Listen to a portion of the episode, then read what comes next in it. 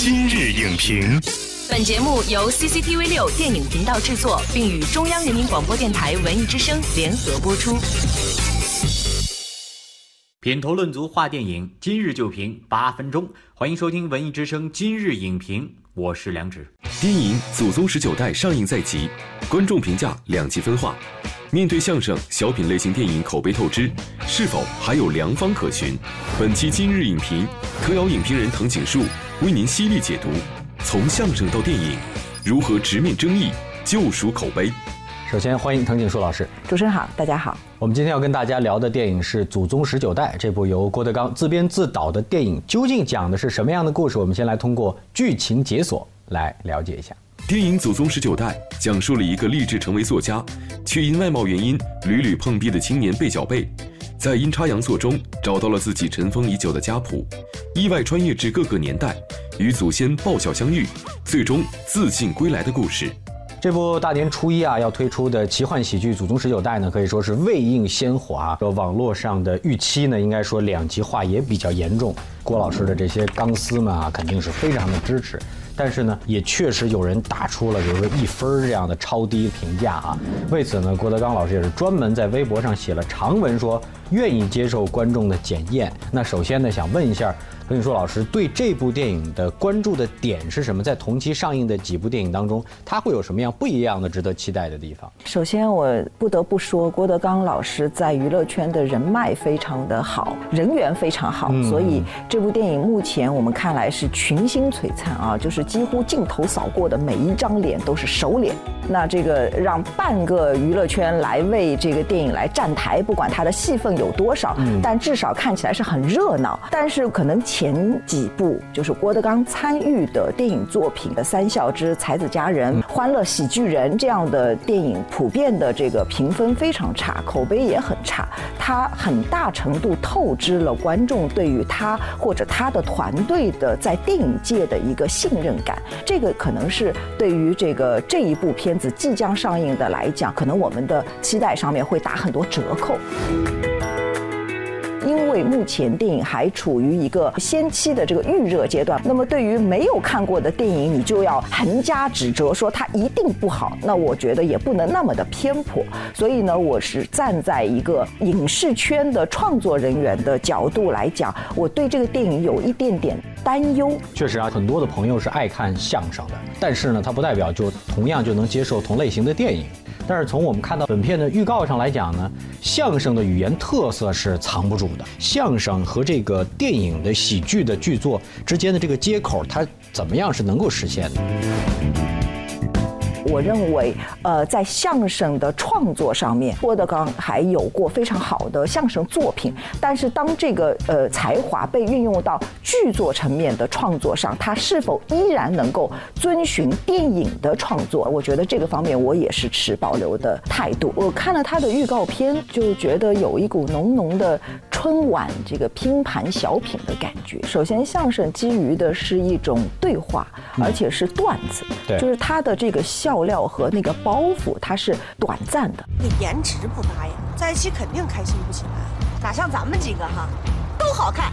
但是在电影的剧作层面上，它其实是基于一个大的故事框架，在里头揉进很多可能基于人物的命运、基于个体的色彩，包括角色的塑造，就是这些方面来带出整个的表达思想和笑料的这种埋伏。那么这个创作的。呃，规律是完全不一样的。那么，如果你过多的去依赖所谓的熟脸的演员，好像是图个热闹，但是这个热闹背后，它依然还是相声或者说段子式的那种创作思路。那么，这个我觉得是离电影质感很远的地方。您说，我美吗？人好。刚才我们说到了这个相声创作跟剧作，我们现在来说说相声演员。相声演员进军到影视越来越多，也在走自己擅长的路线，就是喜剧哈。但是呢，在台上他是能逗乐观众，银幕上拍好像就不一样了，对吧？对，那。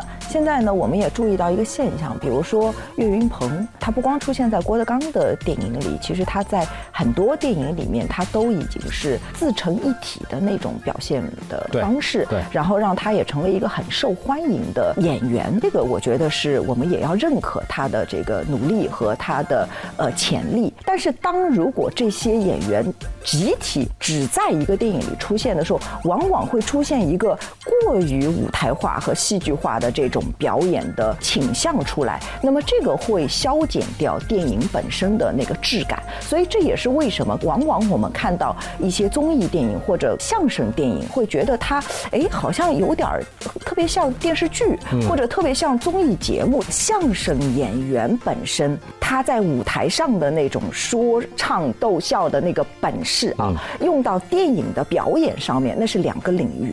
所以所谓术业有专攻，我不认为呃呃相声演员就等同于喜剧演员，喜剧演员就等同于你能够演好一个电影。对，这是两个概念的事情。干嘛？给你扎的针。其实啊，出现多方不同的声音呢，也不仅仅是说相声化的电影，当然还有小品式的、综艺式的啊这样的电影，也是饱受争议的。观众有疑虑，也说明这种类型的电影呢，它确实也存在一些问题。那怎么样能够让这些电影它也能够提高啊？首先，我还是觉得要从创作的初心上。嗯，要敬畏观众和敬畏市场，尤其是敬畏呃老百姓对你的信任。那我觉得郭德纲是有强大的群众基础的，因为呃我们都很喜欢听他的相声，这是他的天然的优势。但是也基于这个天然的优势，他要珍惜观众对他的这种信任感。那么在创作电影的时候，真正把自己就是以一个电影人来要求，真正的就是在用电影来讲述生活。本身，那在这点上，我觉得其实是有成功经验可循的。比如如说《开心麻花》，嗯，它就是来源于大众，而且是来源于舞台，就包括《羞羞的铁拳》或者《夏洛特烦恼》之类，它都有很好的市场反响，同时在观众的口碑上也不错。呃，而且还捧出了一帮就是开心麻花系的喜剧演员。那我觉得这个其实就是一个非常好的一个现象，就是。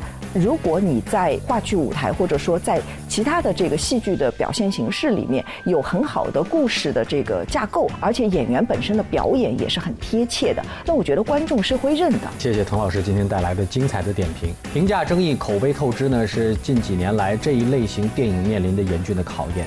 但是有争议呢，也会有提高的机会；有不满足，也会有进步的可能性啊。遇到困难，电影创作者更应该在评论当中找出自己的不足，正视争议，不断提高，用电。电影质量说话，观众和市场也一定会回馈一个更加满意的答卷。